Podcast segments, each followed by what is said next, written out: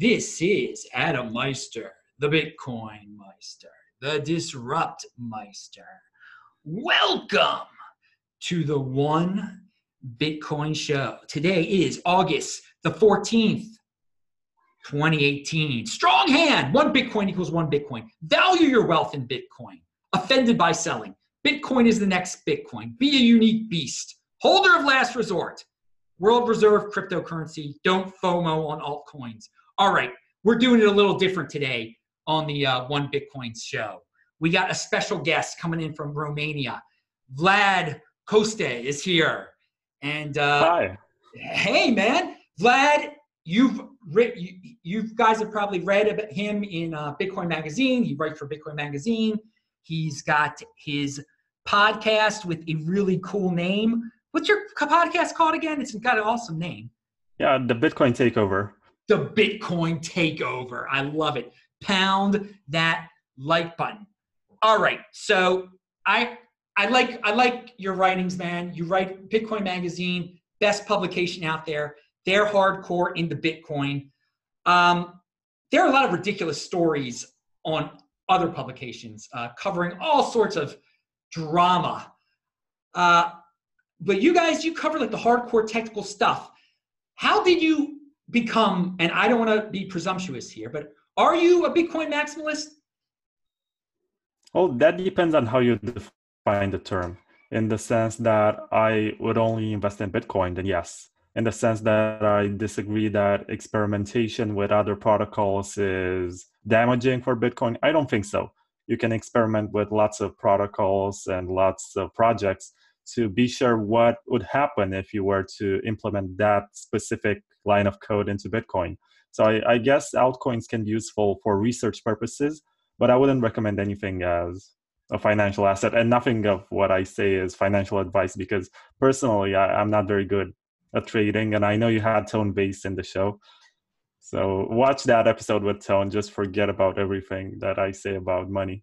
Well, I, I like your perspective on uh, Bitcoin. Definitely, I, I have to agree. If if that's what a Bitcoin maximalist is, I think uh, I, I like I like that definition. I think some are much more hardcore. They will want they don't even think altcoins are experiments. They think they're just scams. But again, I, my my thing, and I don't give financial advice, um, but I, I only buy Bitcoin, of course. I mean, this is the Bitcoin Meister show. Pound the freaking like button, people. Now, with all with all that said.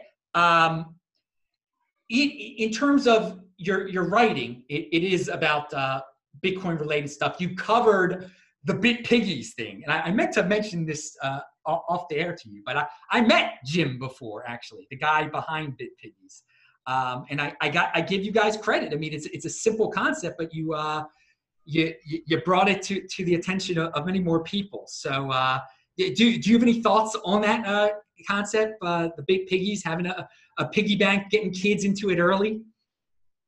I actually had the idea presented by Christie, who is the editor in chief at Bitcoin Magazine. And BitPiggies was one of the items which was sold during the Bitcoin 2019 conference in San Francisco. And they wanted to have this type of interview. But prior to me joining Bitcoin Magazine, I interviewed Jim mm-hmm. for my podcast and I knew of him and I saw that the topic was being pitched, but nobody picked it up. And I said, you know, I can actually take this and turn it around and give it some kind of interesting twist. Because at the time I was also researching into skeuomorphisms, which is a concept that basically means that you take something physical and put it into something virtual. And for example, think of the first versions of the iPhone where you had app icons which resembled very specifically the applications that they were having that correspond in real life. You had the library application which would appear like a shelf on which you choose your media. And I was thinking that BitPiggies does the exact opposite. Take something which is natively digital, but puts it in the physical world and makes it makes sense for young children. Yeah, that is all. That is a great way of looking at looking at it. Taking something that is digital and putting it into the physical world, and it, it's a basic. More people should try something like that. I think it's a. I think it could really catch on, and that is a very. What was the original term that it's the reverse of that? Uh, you just skeuomorphism. S K E W M O R P H I S M. All right, we're, we're learning new stuff here on the show. I like this. I like this. Okay, now something else that you're covering, which is I get asked these kind of questions all the time. Uh, decentralized exchanges, uh, and uh, you're you're. I have played around on Bisq. I don't know if you have it all, but you have you have played around on Hodl Hodl though. So, uh, is there? What do you have to say about Hodl Hodl, and is there a big difference between the two? And your take on decentralized exchanges? I'm actually lucky enough to have interviewed both the people from Hodl Hodl and a representative from Bisq, and I know that in pure terms, if we were to define decentralized, it's only Bisq that is truly decentralized, as it doesn't have a central authority which governs it. They just have some developers which write code. And from that point on, you just connect through Tor to a network where you get on the marketplace, and from there, you just make a peer to peer exchange. Whereas in the case of Hodl Hodl they take advantage of a jurisdiction which allows them to keep the business running without any kind of issues. I guess they are based in the Cayman Islands or something. And they have this central point of failure in the sense that it's run by two or three people. But at the same time, it's users who post offers, and the transactions are peer to peer, and there's only a 0.3% fee, which they have to pay to Hodl Hodl for this convenience. It basically takes away the power that centralized exchanges have and allows people to transact in a way that doesn't require any kind of trust. And they use a multi sig, a two out of three, where Hodl Hodl holds one of the keys, one of those shards of the private key for the transaction. And it's only settled when both of the parties involved are happy about the outcome. All right. So do you see do you see these decentralized uh, well you say only one is truly decentralized. Do you see uh, decentralized exchanges uh, getting uh, more popular in the near future or are people going to have to learn the hard way? And are they going to become easier to use anytime soon? I hope so. The, I'm not entitled to make any kind of predictions. I don't have any kind of data to reveal right now, but I spoke to Max Keidun of Hodl Hodl. Actually, it was through writing, and I got some comments for from him for the article which I posted yesterday, and he said that the number of users is increasing in Hodl Hodl, which means that there is uh, an incoming number of new users who require this type of peer-to-peer transactions, which are much more cypherpunk than the idea of holding your coins in a centralized bank like Coinbase. Yes. And I, I, hope so that it becomes more popular. Otherwise, we'll just have centralized exchanges. And if you want to go peer to peer, you're just going to get on some, t- some type of IRC channel or forum where you trust that people are okay and will not try to kill you or torture you until you give them your private keys. And you meet in person and you're going to do this kind of swap for cash. I guess that's the only other alternative, which is much more confidential than anything involving bank accounts. Now, you did say that one key word in there, trust, and uh, it thus showing it's not a trustless uh, uh, system. That uh, you know, when when you when you have to meet the person in uh, when you have to meet the person in person, you got to trust they're not going to stab you. I mean, that's uh, that, that, that's that's an ass big ass there. So we, we, we do hope that, it, that the online, these decentralized can become as, as trustless as, as possible. Uh, one can hope. Now, uh, you, you cover uh, some, t- some tech issues and you've got a tech head on you there, definitely. What, what's your take on uh, a lot of people are very excited about the financialization of Bitcoin? Does that interest you at all? All the, the big uh, financial institutions that are supposedly coming into the space? I mean, that's usually nice and it's pleasant to have this warm and fuzzy feeling of not, not being alone and crazy and all of this big space. But at the same time, it's not mandatory for them to get in in order for to become popular. Into the game, But other than that, I don't really see the purpose. Okay, so uh, Bitcoin doesn't need uh, like uh, people financialization. Bitcoin because they need it mostly. They need money that cannot be confiscated and cannot be centralized and cannot be inflated. Otherwise, they can just use the dollar and be completely happy. And most people get into Bitcoin at first because of speculation. And it was also my case, and I got wrecked because I, I had no idea what I was doing. But in my case, it, it, turned out to be just fine because I ended up reading books and studying the phenomenon and actually getting a job to write about it, which is incredible. Yes, it is. When did you get into it, by the way?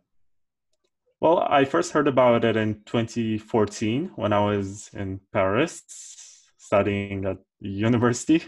And yeah, I had to make a class presentation about blockchain at the time. And the only eloquent and clear example for blockchain was Bitcoin. And I basically had to explain to my class what Bitcoin is but I didn't buy any at the time. And I wasn't very sure about what I have just learned because it seemed so complicated.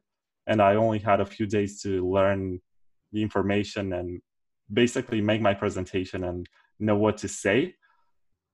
And I read an article in Wall Street Journal at the time, and it just presented the whole Silk Road situation and predicted that Bitcoin was going to die. And I was going to this kind of university, which was very tied, in close ties with the banks, in the sense that we have always learned that the banks are honest and the banks are nice, and it's them who we should trust, basically.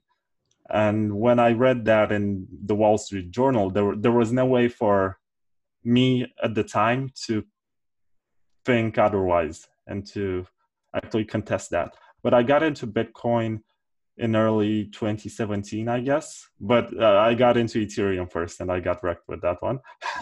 okay.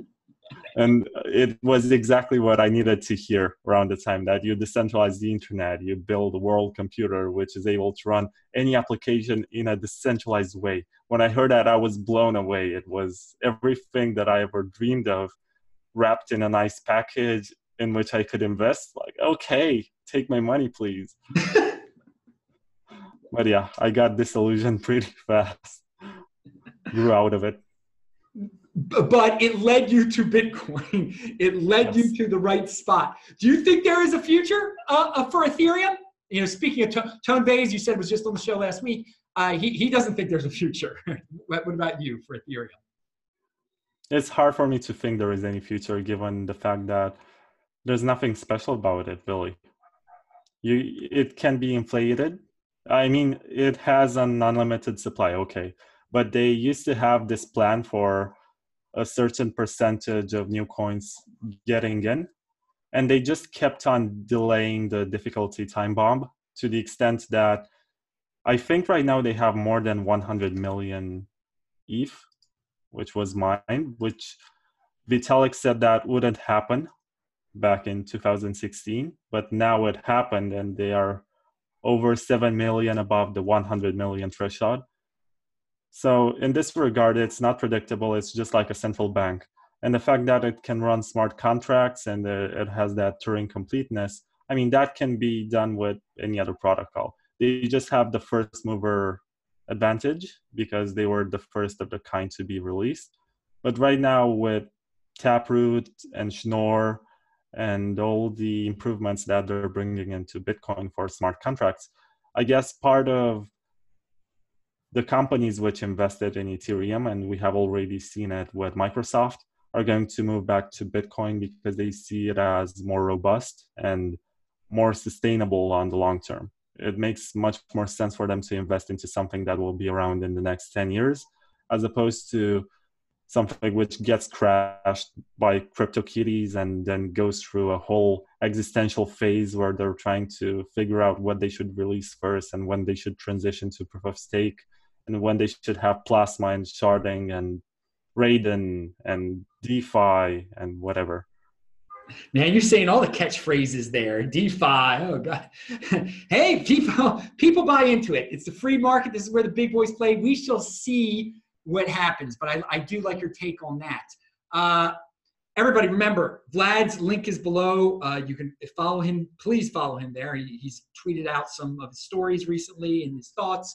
What are some big stories out there that people aren't talking about? And, and maybe some stuff that you're covering that you're about to debut. And the floor is yours. Right now, I'm working on an article about different types of Lightning routing because it might seem obvious right now that the Lightning Network has been deployed on the mainnet, that we have a type of routing which works and is scalable, but developers already think about more scalable ways, which can create greater advantages for the parties which are transacting. And one of the approaches is ant routing. And they basically took the idea from ants, which when they look for food, they disperse, they go in their separate ways, and they leave pheromones behind. And basically, that's their way of knowing where each one of them has been. And whichever of them finds most food, they know how to get there because they have the smell of pheromones. And the idea is similar I mean, there's a French team which works on this, and I have been watching their presentations, and I'm supposed to research on it. And I guess I have to contact them and ask some questions because it, it exceeds my technical understanding of what's going on.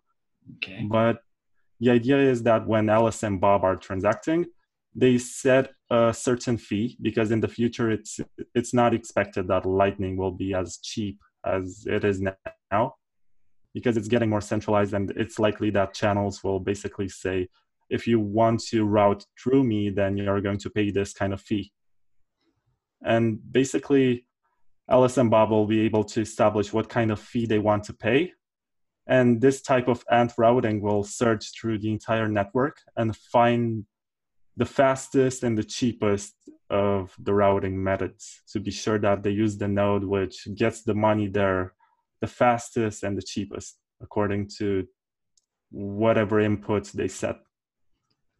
Excellent, excellent. Well, there people love on my show to hear this Lightning Network inside info. So, and I, I'm I'm not privy to this kind of stuff, so I'm glad you're doing the research. I know Aaron covers this stuff a lot too. Um, Van Wirdum.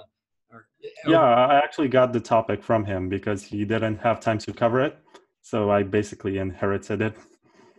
well, that, that is awesome that you can take over an, an Aaron's story because he is he is great also, and he is a hardcore Bitcoin guy, which you also uh, definitely uh, uh appear to be. Uh, I want to ask, and I want to remind everybody: pound that like button if you like it when we get a guest on the show like this. This is awesome. Your first time on the show, I love it. New, bring, I'm bringing you the best freaking guest in the space, people. You never know who's going to show up here. Now there is. Again, I love the news that you guys cover over there, uh, but there's a lot of clickbait stuff at so many other publications. And I mean, if you just have a story that says like Bitcoin to a million dollars or some technical analysis chart, I mean, it's going to do just amazing in terms of in terms of uh, attracting people. What's your take on the state of uh, crypto media today? And is there, do you have a favorite FUD story that's out there or a, or a favorite uh, ludicrous uh, pumpage story that's out there?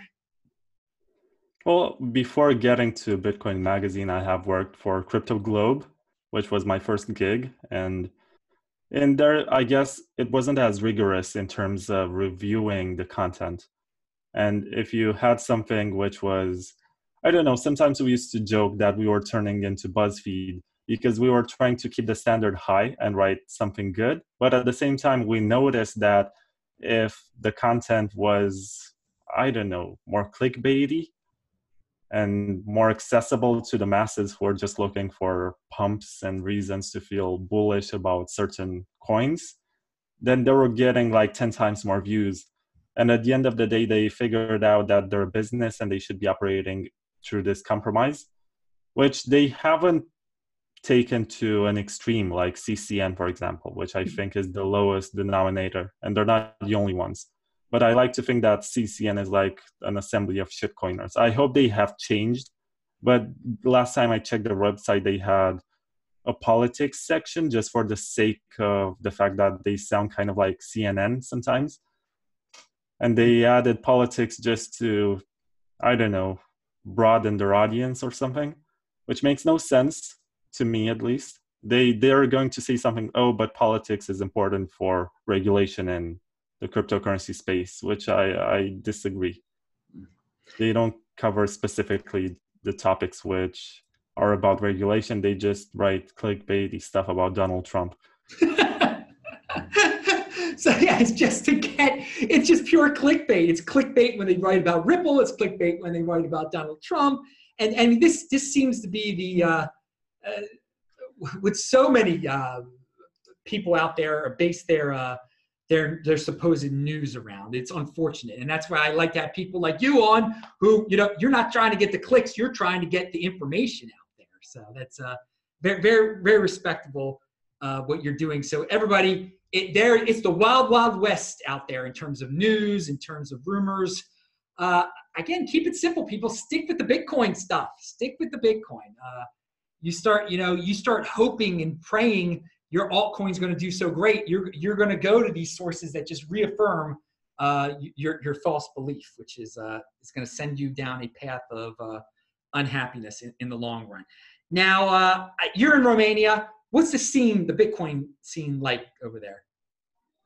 Well, you'd be surprised because there was this guy. I'm not sure if you've heard of him, but you have all the reasons to research him. His name is Mircea Popescu. And he was like the Roger Ver of 2010 or something. He mined a lot of Bitcoins. He said to own about 600,000 of them, which is insane. He's like one of the biggest whale whales after Satoshi. And he built an exchange and tried to do stuff around here, but I hear that he's in Argentina or something. He he was forced to move for tax reasons. And we also have lots of Bitcoin ATMs, which is surprising. There are lots of places from where you can buy Bitcoin and Ethereum because of a company which is called Bitcoin Romania. And they have basically partnered with all these electronic devices where you can go and pay for your bills.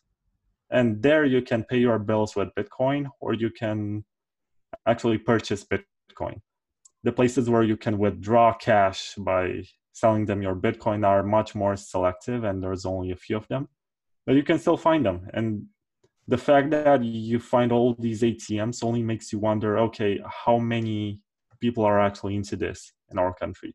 It's mostly because we have lots of software engineers and we have very good polytechnic schools and I guess lots of geeks get into Bitcoin for various reasons. And it also might be the fact that we have an unpredictable kind of economy and inflation and fiscal policy, which is just crazy. So people get into Bitcoin as a safety net. They think that this might be the only option that they have so that they don't convert their money into dollars or euro or some kind of currency which they consider to be more stable but Bitcoin also appreciates in price much more in relation to the US dollar. So maybe that it makes sense for them to hodl some and keep on buying. Yeah. Uh, I, how do you spell that guy's name again? The the guy who had six hundred thousand Bitcoin at one point. M I R C E A. Okay. P O P E S C U. All right, I'm gonna I'm gonna look that one up. People look that guy up. Uh, he probably does not. If he was like uh, who you said he was like, he probably gave a lot of his Bitcoin away. I would I would think. Uh, that, I'm I'm not sure he was kind of crazy about it. He understood what Bitcoin was all about before a lot of people did. It was 2010. I actually looked him up. There's a lot of talk about him on Bitcoin Talk and he had a feud with Gavin Andresen at some point, which is funny. He has a blog which is called Trilema. Okay, Trilema. I, am going to look this guy. I had not a single L. Okay, Trilema with this. Okay, and, and, and what's that? What's so? Do you think he still has six hundred thousand Bitcoin? Maybe one hundred thousand of them. But he bought a castle at some point, okay. and then he saved uh, an operating system which is helpful for Bitcoin mining. Basically, the developers ran out of funding and were about to close down the project. and it was thanks to his donation that they were able to continue because apparently it was like distribution of linux that is very secure. And that's why they were able to keep on working. And their operating system basically found its purpose in bitcoin mining. I Trilema i'm looking quite an interesting guy yeah the very this is quite I, I, maybe i had heard of him in the past I, I don't. It's, it's. I haven't heard about this guy for a while. I, I can tell you that. But this is uh, quite a character that he might have as he might have as many Bitcoin as the freaking uh, Winklevoss brothers. That's uh, amazing. Now I want to. I would. I want to end this pretty soon because we're getting close to the end with a quote of yours from uh, a recent tweet. And uh, I want your take on your own uh, tweet. Something the Bitcoin community has taught me is that reputation is essential in free markets. If you want to stay around, you have to be honest and do your job right. Definitely not something you find in the normie world where people can act in bad faith with law on their side. Now, I, I do think reputation is important. For people with good memories, reputation, if someone ruins a reputation, they're not going to want to associate with them anymore. But in this space, in the cryptocurrency space, um, I think people have some short-term memory problems. I think people forget, like almost the next day after they hear something bad about someone. I, I think there, there's some players out there uh, that are very questionable individuals and have like cult followings and stuff. So, I, in theory, your your your take is correct. Um, and I would say among the 20 percenter producers out there, yeah, they're they're not going to want to associate with people with bad reputations. And if you if you mess up your reputation, you're doomed among the productive people. Uh, I guess which is the most important thing. But overall, in the space, I think a lot of people have gone a lot of different directions, and a lot of people have just forgotten about it. So I, I don't know. What is? Uh, do you have any any thoughts on that? That there are some people that are getting away with really bad reputations out there.